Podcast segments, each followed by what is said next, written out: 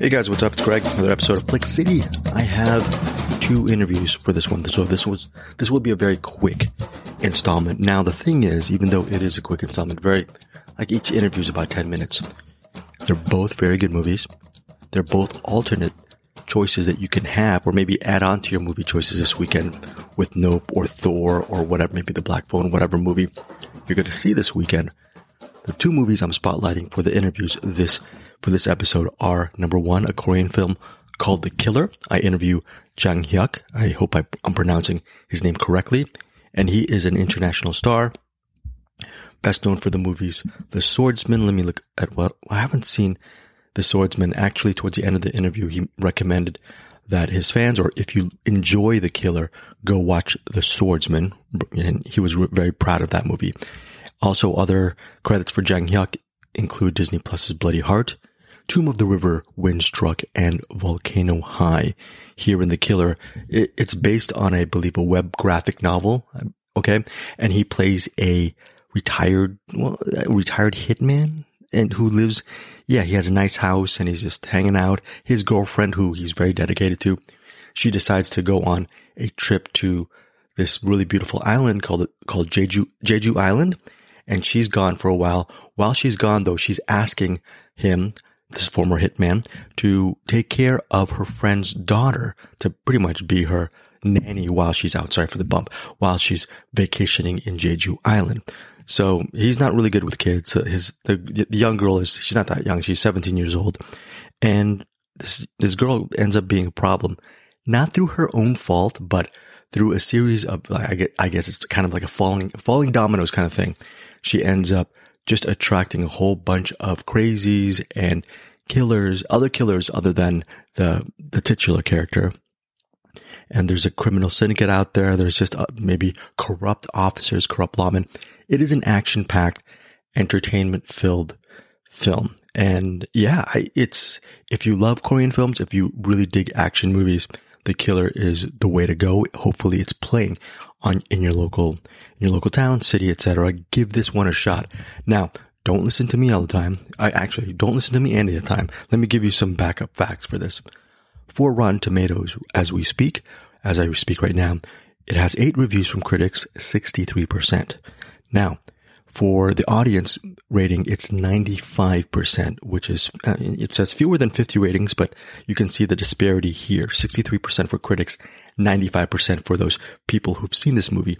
I really enjoyed this. This is, for me, a four star film. I know I'm four star Greg, but this is just an entertaining, fun film. And Jang Hyuk, I, after watching The Killer, I want to watch more of his movies. he's a really good interview. The interview is translated, so you're going to get a little bit of translation here and for the 10 minutes, but he has some really interesting things to say. He also talks about a couple of his favorite movies, etc. Okay. The second interview is with Brianne Tju. She was raised here in Los Angeles. She is really young, a really young actress, and she's very promising. I think she uh, she starred recently in a movie called Unhuman, which I haven't seen. I believe it it's a Paramount release, or it might be on Paramount Plus on digital. So I missed out on that one. Haven't, I think it's a zombie film. Bruce and Eric saw it and they actually have a review on our sister podcast, Find Your Film. They were not big fans of that movie. Okay. Of Unhuman. I don't know. So let me look up, you know, I should look up the, the ratings for Unhuman in a second. Sorry for the stream of consciousness. Unhuman released this year. Brianne Tju is the, I am going, by the way, after this interview with Brianne Tju, I am heavily invested in her as an actor. So I am going to watch this movie even though it has a tomato meter as of 53% from the critics, audience score 38%. Now, even if this movie doesn't work for me, I'm going to tell you why I'm going to see Unhuman when I have the shot, hopefully within the next month. It's just because from watching her for this movie that I interviewed her for, this movie that she's in is called Gone in the Night. She's fantastic. She, is, I, I don't want to really say too much about this movie. We review it uh, at the Find Your Film podcast. I'll probably mention it as well. We also do a spoiler horrific mini episode on what happens at the end of Gone in the Night. And I'm going to post that on a podcast feed later on as well. So very interesting film. She plays a young woman in Gone in the Night who, with her boyfriend Owen Teague, she happens, she, she's not one of the main characters, but she's one of four, uh, wait, one of five important people in this movie. And it centers on Winona Ryder. She takes her, she is middle aged like me in her, in her early fifties and she takes her younger boyfriend, played by John Gallagher Jr. They go out on a weekend trip to a remote cabin, and Brianne Tju and her plays this uh, mysterious woman who has a boyfriend, played by Owen Teague. They they believe that they're the they're the ones who have the timeshare for the weekend. There's a little bit of an argument, but the the uh, younger couple let the older couple in for the night. So everyone's having a good game. They play uh, some kind of really interesting board game that centers on sex and relationships. I forgot what the name of the what the game. I think it's called Pillow Talkers, but I forgot specifically the name of the board game. What happens in the morning is Winona Ryder wakes up only to find her boyfriend, played by John Gallagher Jr. Sorry for that. I just cracked my knuckle. She, he's gone. He's completely gone. So the rest of the movie centers on Winona Ryder trying to find, I believe she plays a character named Kath, I believe. Let me look it up right now. But yeah, Winona Ryder essentially for the rest of the movie tries to find, tries to figure out why did her boyfriend leave her? And supposedly she was told by Owen Teague's character that she left her because, well, I don't want to get into it. I don't want, I, I think it's actually in the trailer, but I'm not going to get into why supposedly he left. Yeah, her name's Kath. Winona Ryder plays Kath. Let's call her Kath. So Kath, she's, she spends the rest of the movie trying to find out what happened to her BF or actually her XBF, Max. Okay. And then Brianne Tju might be on IMDb. Doesn't say what her name is. She's just, I'm just going to call her mysterious young woman. And Owen Teague, her boyfriend in the movie, just goes, there's no name for him too. I don't want to really delve into how they, how they're part of the bigger equation regarding the disappearance of Max, but let's just say it's really interesting. The twist in Gone in the Night. I really appreciate, appreciate, appreciated this movie. Now, what do they have in common? The Killer and Gone in the Night. They're both they they're both uh, made in well-worn genres. Gone in the Night is a thriller. So you're expecting for this movie to have its certain tropes to fulfill various needs of whoever watches this, the cinephiles. And also the killer is supposed to hopefully satisfy various action tropes as well. And there's nothing wrong with that. You're just trying to go by the book. But the killer has a really nice comedic hybrid to it. I think uh, the um, the lead performance by Jang Hyuk and the co-star in the movie, she's very very good as well. I mean, let me look up the yeah Lee So Young, Lee So Young, and she's very very good as well. It really stood out for me. Okay, so it hit theaters actually in on July 13th. I am recording this right now, July 20th, 22nd, so I'm a bit late on my coverage of The Killer. Now, as far as Gone in the Night, this may, this movie may disappoint some people. In fact, regarding Gone in the Night's Rotten Tomato score, it has a tomato meter from critics as, as 47%. Audience score is 52%. I'm one of the 52% who really dig this movie. In fact, I loved it because it's a thriller. If you watch the trailer, you're going to be scared. The movie is scary at one important juncture, but overall, it's sort of a I don't know, a meditation or an, an examination on what it's like to get older or what it's like to not connect with previous generations or future generations. It's the age gap that people feel with each other when they're trying to talk to, to one another as, uh, Hey, I'm older. I'm, fi- I'm a 50 year old Asian man or, or Hey, and you're only a 20 year old Asian male or you're a 30 year old white woman. It's just these people, different mixes, most importantly, different generation gaps. And it's a really interesting examination of that via the thriller experience. Okay. And then again, some people may check out regarding what the twist is. I loved it even more. This again is, is a four star recommendation for me. But again, the caveat is if you're looking for a straight ahead Hitchcockian, scary, tense, pulse pounding thriller, you're going to get maybe a couple of moments here. But if you're, if you really love Winona Ryder, Dermot Mulroney, they, they have a lot of scenes together where Dermot Mulroney is the owner of the cabin and he's, he helps her try to find her ex-boyfriend, Max. Okay. There's some really cool scenes with them together. And yeah, and I interviewed John Gallagher Jr. and he, and he, as he pointed out, Dermot Mulroney and Winona Ryder started together over 20 years ago, maybe 25 years ago in the, I think it's 1996 or 1997 movie, How to Make an, an American Quilt. A movie, by the way, which I did the press junket and I completely don't remember anything about that, about, I remember watching the movie at Universal Studios on the lot, but I don't remember the junket, but I remember interviewing the director. I believe her name's Jocelyn Moorhouse. All of this is, and I don't even remember if I interviewed Ryder or Dermot that day. But anyways, I'm name dropping again. I apologize.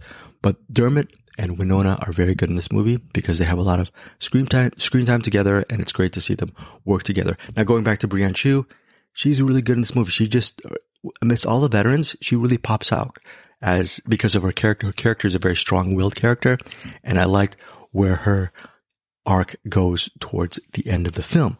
Now, specifically on a personal note, personal note, the interview with Brianne Tju only about seven or eight minutes because I was at the Chumash Casino. The Wi-Fi was horrible and I couldn't get on video. I, I got on video, but it was a lag. So the only way the interview is going to survive is via audio form.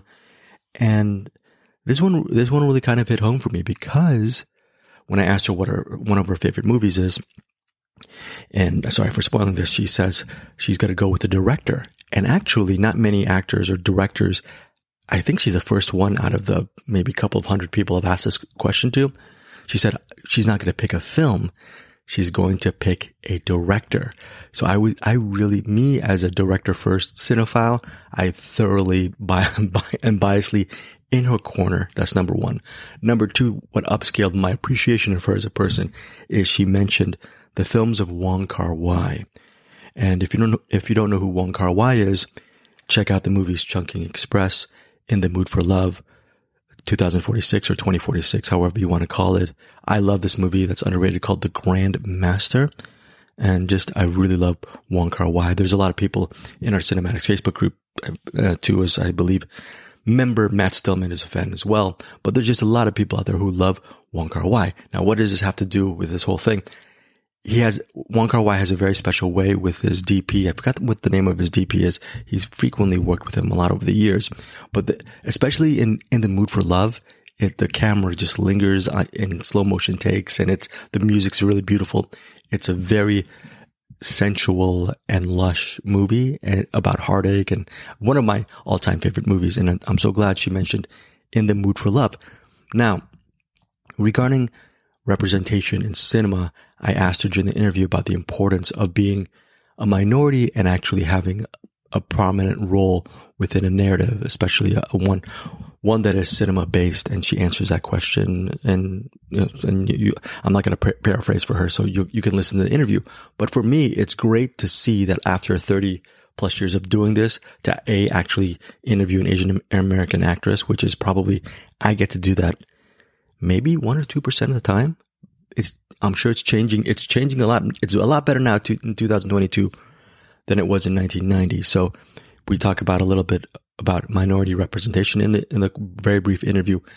And going back to In the Mood for Love, look, I'd like to say I'm an independent thinker that movies don't influence my brain, but yes, like many people, I'm well. You know what? I'm not going to throw humanity on the bus, but just for me, movies have really influenced me as a person since uh, for maybe even 42 out of my 50 years. And In the Mood for Love was the first time when it was released. I forgot when it was released. I think maybe in the early aughts. But yeah, for the first 30 years of my life, this is too much information. And you, you probably, sorry for the typing, you probably don't, don't even want to hear this. But for the first 30 years of my life, I actually didn't date Asian women because I saw them, you know, when you're growing up in Asian American or Asian household, you, th- you have a very big respect for your family, your siblings. I know that's a universal thing, but within the Asian community, very, very tight knit family. And I would always, whenever I'd see a woman, I would associate that with my sister or my mother.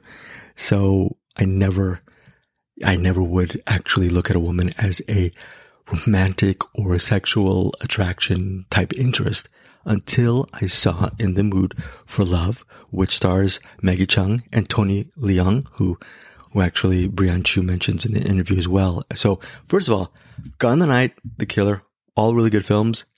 That said, not for nothing. If you want to see a classic film, go check out In the Mood for Love. I'm sure it's streaming in on the Criterion Collection. Beautiful, beautiful movie. But that movie changed the way I look at Asian women. It basically broadened my canvas on who I wanted to date. Obviously, on the other side, I'm, sure there there needs to be women to actually want to date me on the on the on the flip side as well as well. So there, it takes two to tango. But it's just a very influential movie movie for me, and dovetailing dovetailing that the importance of having for me the importance of having minorities in cinema and representation, and as Brianne says, not just representation, but actually have them play fully fleshed characters within the framework of the story. That is, and making the story convincing. It's important because uh, people, so there are people like me who, sorry for that. That's the table. There are people like me who get influenced by stuff that they see on the screen. Okay. Smarter and better people than me too. So that's it. I'm going to start. It's a 15 minute intro and I apologize for that. Here are my interviews with the killer actor, Jang Hyuk, and Oh gosh, I'm looking at the picture of In the Mood for Love. I really want to see that right now, but I'm, yes, Gone in the Night. Really good movie. Both Gone in the Night, The Killer, they're in theaters this weekend. And secondly, my interview with Brianne Tju will be right after that as well for Gone in the Night. Take care, guys. Sorry for the long intro. Love y'all. Bye. Hello. Hello. Oh, Hello? I can hear you right now. I can hear Hello. you right now. Okay. Perfect, perfect, Very nice perfect, to perfect. you. Okay, my, nice pleasure to meet you. The only words I know is 안녕하세요. So, 안녕하세요. 안녕하세요밖에 몰라요, 저는. okay, so uh, first question is, um, thanks for your patience, but what is the key to actually perfecting the fight choreography for the killer? Because there, there's so many collaborators, there's so many situations. It just seems from the outside looking in so intimidating. What was the key for you to making it so successful? 아, The Killer에서 그 액션 퍼포먼스를 하실 때 가장 가장 중요한 거 그것을 잘 이렇게 퍼포먼스를 할 수 있었던 가장 중요한 부분이 어떤 걸까요? 제가 영화를 보면 같이 액션 하시는 분들도 되게 많고 상황도 되게 여러 가지고 저희가 봤을 때는 되게 막 위협적으로 느껴질 수 있는 그런 상황인데 가장 중요한 건 뭐였을까요? 일단 여러 가지 퍼포먼스의 그 영화 안에서에 대한 구성의 다름을 좀 표현해야 되는 게 가장 중요했었고 For us, the most important part was varying the different performances and different locations, making it very diverse. 마치 안무의 어떤 춤을 보여주듯이 거기에 어떤 난타와 같은 식 어떤 서- 서- 그 소리를 좀 같이 집어넣을 수 있는지를 통해서 무기를 좀 채택을 했었던 것 같고 Almost as though that the action scenes are like uh, choreographies and dances. And we try to incorporate those uh, drum performances called nanta. And we try to use different weapons and we try to incorporate the sounds and adapt those uh, gun sounds and different sounds of the weapons as like a rhythm. So 그리고 incorporating all of that was Yeah. a key. 가장 중요한 부분은 스트레이트 액션이다 보니까 그게 끊이지 않았어야 하는 부분과 굉장히 캐릭터는 건조해야 되는 식의 어떤 느낌을 좀 많이 표현하려고 했었던 것 같습니다. Another key was the action had to be straight. So there was no pause between different um, actions. So just go from start to finish, nonstop action. So that's another key. 이게 하나의 저기 레퍼런스에 대한 식의 어떤 느낌이 뭐였냐면은 노인을 위한 나라의 어떤 그 킬러가 굉장히 활동적이면 어땠을까라는 어떤 재미도 있을 것 같습니다. And um, I had to show no emotion when I'm acting those action scenes. So one film that we referenced was the the character in No Country for Old Men. So what if he was in this movie? So that was my reference. During production, are you able to actually take a break and relax? Because after a hard day of shooting, I'm sure your body is just beaten up. How do you get the energy to shoot for the next day and then the next day? What's, how do you do that?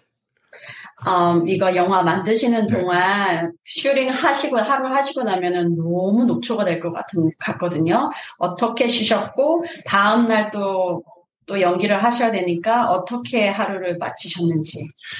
액션 디자인을 같이 해서 이렇게 합을 같이 촬영을 하다 보니까 아무래도 그런 트레이닝을 좀 많이 했었었고 Because I have to work with so many different actors in the scenes, we did a lot of training beforehand. 그리고 아무래도 이제 전문적으로 이 일을 20년 넘게 그 액션이라든지 그런 부분에 대한 것들을 실제 해왔기 때문에 Because I've been working over 20 years in action films, 그래서 이제 그 컨디션을 어떻게 해야 되는지를 좀 잘 조절을 할 수 있는 것들이 있는 것 같습니다. I think I'm able to control my conditions. 좀 구체적인 예가 있을까요? 그냥 뭐 잘 자고, Sleeping well, 잘 먹고, eating well, 운동 잘하고. Exercise much? 그렇지. That's it? I, I, I, really, I really love this film uh, on an action and story level, but I also appreciated how the idea of uh, how human trafficking was an element to the movie. Can you just talk about that? Was that one of the reasons why you took on this movie? Because it is entertainment, entertainment, but it really uh, approaches a very serious issue as well, which I appreciated. 저는 이 영화를 정말 재밌게 봤는데 액션이랑 스토리 측면에 있어서뿐만 아니라 그런 그걸 뭐라 그랬죠? 사람들 납치하고 아, 그런 네, 거 네, 있잖아요. 그런 면에 있어서 그런 것뭐 영화는 당연히 엔터테인먼트지만 그런 납치라는 그런 사회적인 이슈를 다루고 있는데 어, 그런 Okay, what was your question, Greg? The, the human trafficking. Oh yeah, how how that was also an important element of the the plot. Mm-hmm. And can you just talk about you know was that another reason why you know you wanted to do the movie? Because I thought it was really cool that it was a big part of the story. 이런 사회적인 심각한 문제를 다루고 있는 영화라서 혹시 그런 면도 이 영화를 찍으려고 결정하신 부분이 되었는지 그리고 이런 사람들 납치하고 그런 거 그런 것에 대해서는 어떻게 생각을 하시는지요? 아무래도 그런 부분의 사회적 문제도 분명히 있고. Yes, uh, human trafficking is a serious social issue.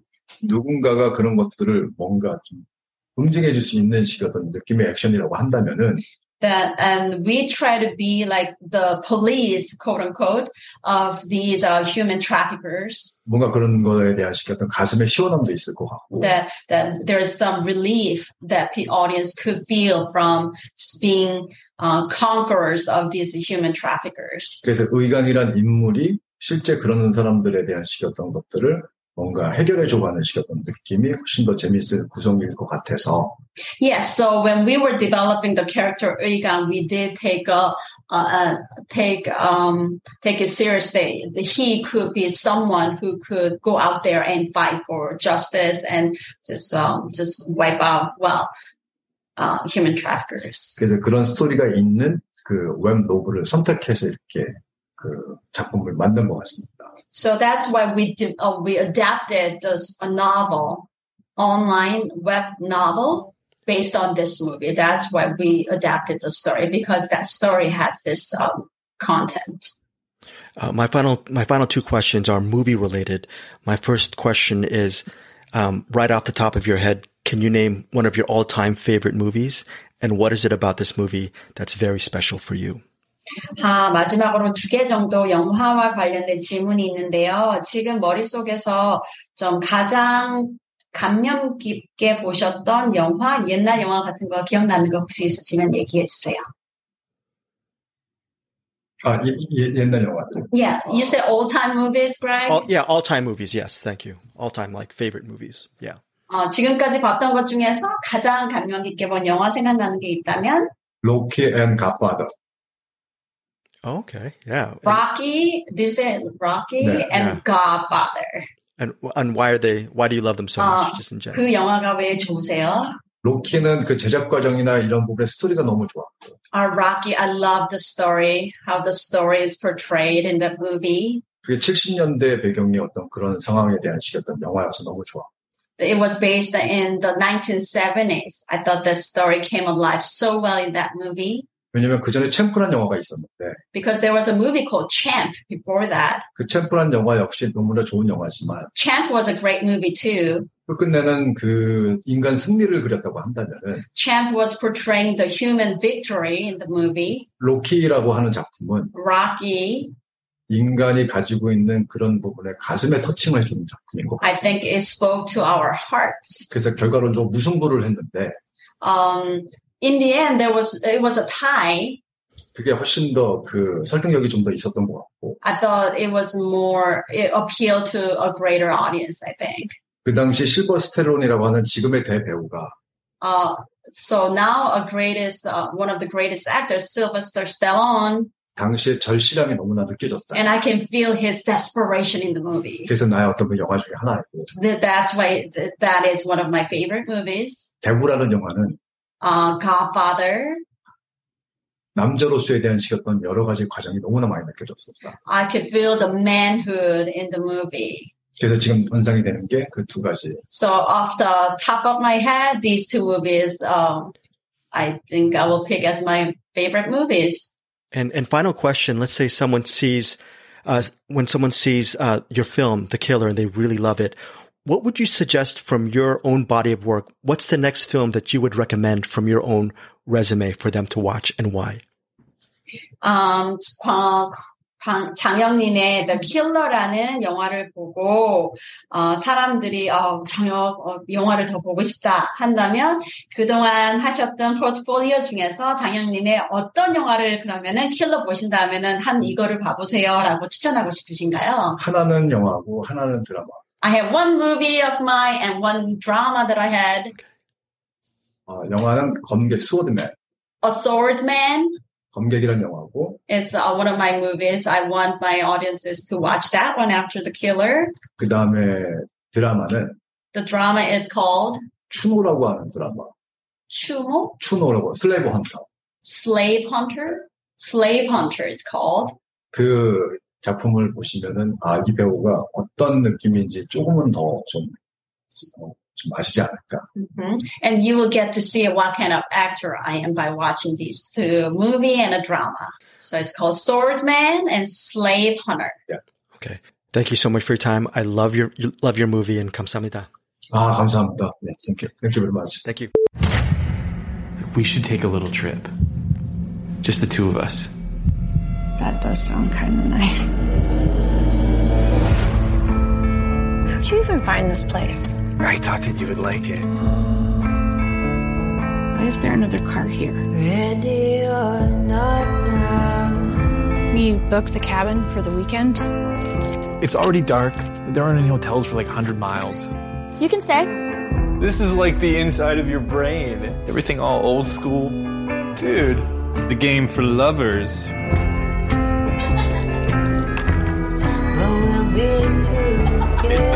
I'm gonna turn in.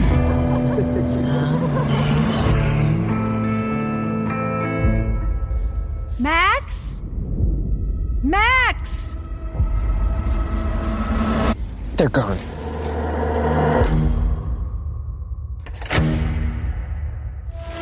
Come on, you're not even the least bit curious? About what? Who is this woman? What's he see in her? I rented your cabin. I need the contact info for one of your guests. So you want to call her? No, I need to find her. Can't do a stakeout without a partner. That's her. Where the hell is she going?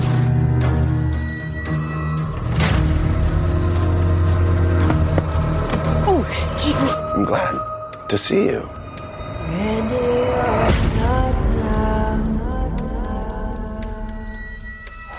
Is this?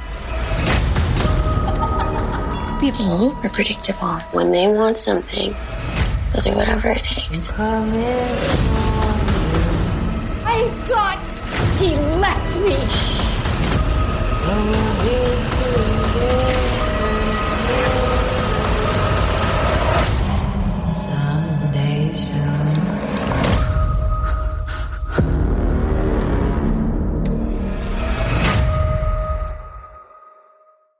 Recording right now. Hi, Brian. How are you? Good, how are you? First off, I really love this film. Really love Gone in the Night. And I actually, yeah, great, great. I actually really love this film. And can you talk about, I, I asked Eli Horowitz about the movie that some people will really love it. Some people will not dig it. It's one of those divisive movies. And I really dug, dug it. Is that one of the reasons why you wanted to be part of the project? Because it's a very specific story and, and very singular in, in its vision. Absolutely, and I really commend Eli for being so specific because I think I think sometimes uh, creatively, especially because we're so oversaturated with content on all these streaming platforms and stuff, it's it's people want to do what's broad, you know, what can appeal to more people. And what I really like is art that you know isn't meant to please everybody, and it might only please uh, like a smaller group of people, but they will love it. You know, it'll be very, very satisfying for them and they can be passionate about it. And it's like, you know, one of those kind of like culty films is how I kind of like to describe this movie. And, um, yeah, the people that love it really love it. And the people that don't, you know, fine by me. yeah, yeah, totally. And just for you, just what was it like just working with some, with Dermot Mulroney and Winona Ryder and just Owen? Just it's such a great cast, and I'm sure even before embarking on the project, you were a fan of Eli's work with Homecoming and his on the podcast space. So, did you just learn a lot on your journey in general with this movie? I really did. I mean, I feel so fortunate to have had the opportunity to work with so many people. Like when I tell you, every person on this film, Eli, I was a fan of Homecoming. And I had also listened to the podcast before watching it. And then Winona, obviously iconic. I grew up watching her, one of my favorite actresses of all time. Dermot, my best friend's wedding, and then so many of the great like recurring roles he plays on like New Girl and Friends. And then I really loved what John Gallagher Jr. did in Short Term 12. And then Owen in It. And so I'm like, oh, Yeah. oh, you know, I, in Black Mirror as well. So I just, I had watched these people. I was, I admired all of them. They inspire me. And then to then all of a sudden fall into this opportunity where I get to work with them was so surreal. And I'm so grateful for that. But yeah, I learned a lot in the process working with them. And I had the best possible experience. In my 30 years, I've interviewed probably 20 to 30, maybe 50 Asian American actors and artists as opposed to interviewing thousands of people. I mean, it's different from the 1990s, but do you see it opening up for Asian American actors? Are you aware of that space? Or is it the fact that doors are so open that it's something that you don't even think about? Or only old people like me think about, you know? No, so. no, I, I know what you're, what you're saying, and I completely think about it. It's uh, kind of been a fact of my life that I haven't been able to run away from, which I think any person in a marginalized group can understand. It is a fact of um, the world you live in and how you're perceived, and the opportunities that it allows you or disallows you, you know? And so I've been acting since I was really young, since I was eight years old. And I, you know, I always auditioned for the friend or, you know, the sassy neighbor or the really smart girl. And, you know, I, I, I basically, I kind of knew how to play all the tropes that were considered for Asian women and, or girls, because I was very young at the time. And I thought, oh, okay, well, that's, I had no qualms with that because I thought that's just the way the world is. And as I got older, I started realizing I don't want to just play those roles and I don't want to subject myself to just portraying these tropes, especially because I think it's harmful for our community. And I've seen the industry change. I've seen my career change and doors are opening and I think it's great. And I think women like Michelle Yeoh and Sandra Oh, you know, have really paved the way for us, which I'm very grateful for. Yeah, I think uh, what we need to focus on is not just diversity. We're, we're not throwing people of color in there to check a box. It should be about representation. It should be about doing a, a true service for people who have lived that life and allowing them to feel reflected in the movies and television that they watch in a way that feels genuine and nuanced. And I think that way people who also haven't lived that life can be exposed to it, you know, and that so that they can have a new perspective and we can humanize one another. And yeah, I mean, that's, I could talk about this for forever, but I do see the industry changing and I'm, I feel happy to be a part of it. Anyway, so my final question to you is I actually kind of creeped on your Instagram to see who you followed and I just, you follow Criterion Collection. I'm a huge cinephile. So my question, uh, so props to you just for what you're doing for the Asian American community, but more selfishly for me, so glad you're a big movie freak. So on, on top of that, can you, can you name one of your all time favorite movies right off the top of your head? And what is it about this film that that means a lot to you. Okay, I guess this is a bit of a cop out, right? Because I'm going to name a director. But I love Wong Kar Wai. Okay. And cool. I just I mean Chungking Express is one of my favorites. In the Mood for Love. I just watched Fallen Angels. I mean, I'm I'm really getting through every single one. No, I also just watched 2046. Um, but I just love those i mean i think he's obviously very talented and there's something so raw and interesting and dynamic about his films tony leung best actor of all time in my opinion and also yeah. Yeah. i just to see these really interesting characters all being portrayed by asian actors it has opened me up in a way yeah. that um is really like I I just have embraced who I am as a person so much more because of of watching those films.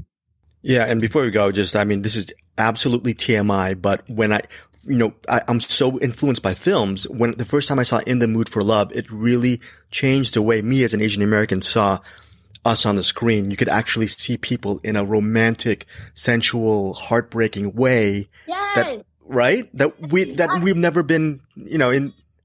Yeah.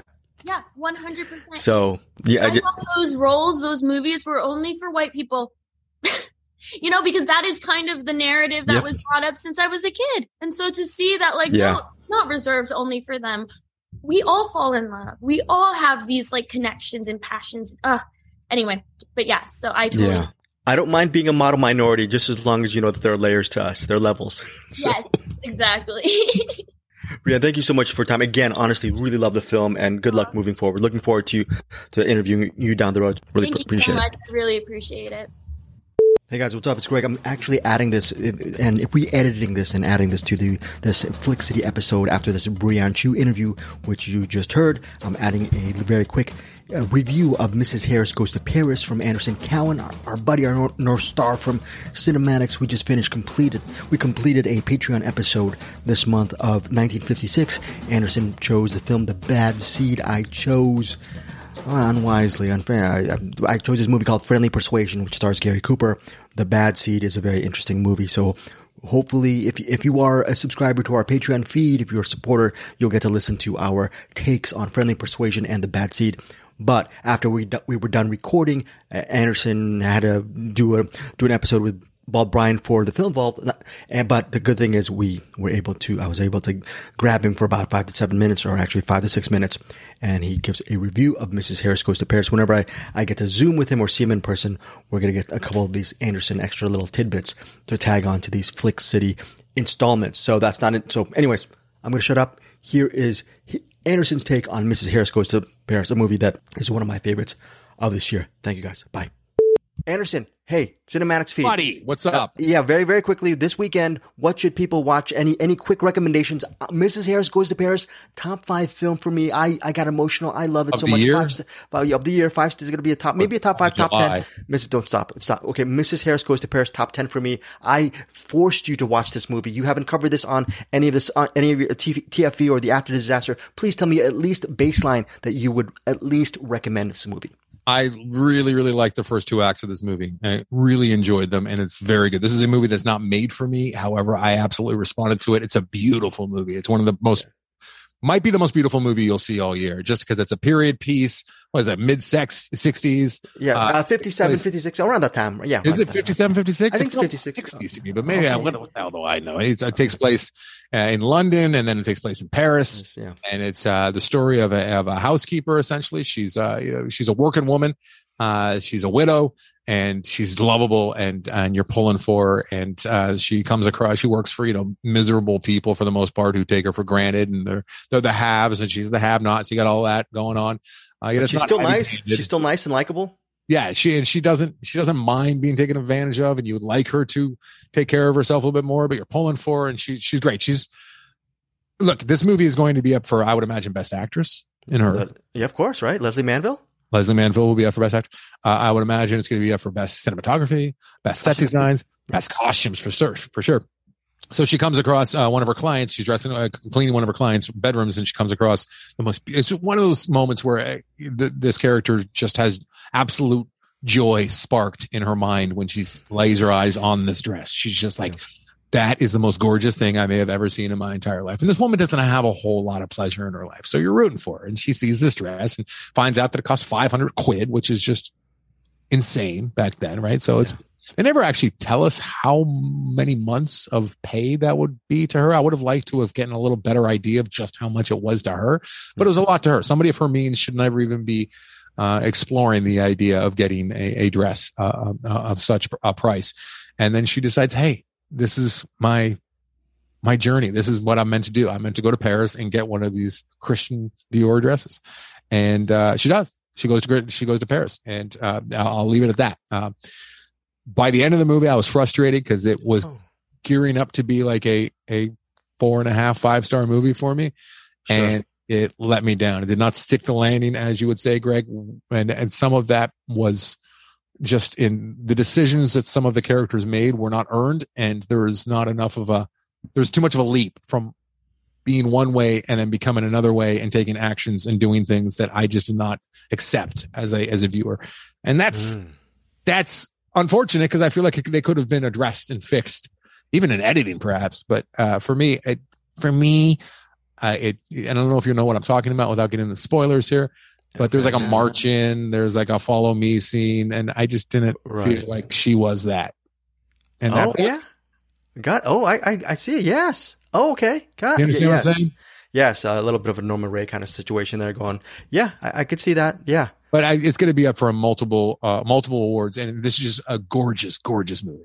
It's you would recommend this movie though. Are you giving it maybe a three and a half or three stars, or because of what It's a happened? three and a half star movie. I'd say, uh, you know, 'cause it, just in the technical aspects alone. And like I said, you know, it- it's a period piece and it's a beautiful period piece. And the way the camera moves, the, the- some of the interesting things they do with her, where they obviously have her on a dolly and they're moving her in. They're not doing the Hitchcock shot. They're actually bringing her in to kind of give you that idea of, uh, I think I, I talked to Eric Holmes briefly about it and he was trying to say it's like Amelie. I don't quite see that. I do see a lot of beautiful shots like Amelie had, but I would not say compare this to Amelie. Amelie's in its own stratosphere as far as I'm concerned. But uh, there are people who love fashion who are going to like this a whole lot more than both you and I. I know it's a five star banger for you, Greg, but Yes. people who love fashion who are going to really love this movie. You know what Phantom I mean? Thread, Phantom Thread, and Mrs. Harris Goes to Paris. Good double No, this feature. is way, way better for me and goes down way smoother. And I'm not watching the clock. I'm Mrs. Harris going to Paris. But I'm just, I was just mentioning because of Lesley Manville, Phantom Thread, and that- because of that connection between. Oh, yes, yes, yes, yes, yes, yes, yes, yes, yes. I didn't make that connection to this very moment, Greg. Yeah, see, she's she, she's I saw Phantom. Thread twice in the theater. Once in Oh, 3D. Yeah, she's awesome in that movie. She got an Oscar nomination, buddy. So she's gonna get. so different. She's a, she's an actor, so she plays different characters. Anderson, yes, that's how it works. You don't have to. Yeah. So different. From that. All right, thank you, Anderson. Hey, very quickly. Yes, Craig. I haven't done my see, research. See, see? This is, what, this is what I get because you're you. I haven't yeah. done my research and taken my notes to talk about it properly. It's just kind of just like a, ah. Okay, as we're leaving, anything else you want to say? We're, we're, we're done. We're done because you, Told you you, got to go. I- I don't like You're looking good. stupid, and now No, it no, happened you're- twice within one You're fine. A- a- Any, any other movie quick recommendation this week before we go? Any? Nope. Nope. Oh, nope. You, you saw it already. You saw Nope. Oh, I Oh, wasn't nope. talking about the movie. I was just saying no. okay, guys. Anderson That has to go. both ways, though. Uh, yeah. As in, no, I'd have to say nope twice. Nope. Okay, listen, listen to the film vault next week. You're going to hear what Bob Bryan and Anderson have to say about Nope. Till then, we'll see you guys next time here on CinemAddicts. Anderson, get out of here. You got to go. Yo. To, go see. You got to go. Toodles. See. Okay, toodles. Toodles. I'm going to go say some dumb things on on Film Vault now. Toodles. Okay,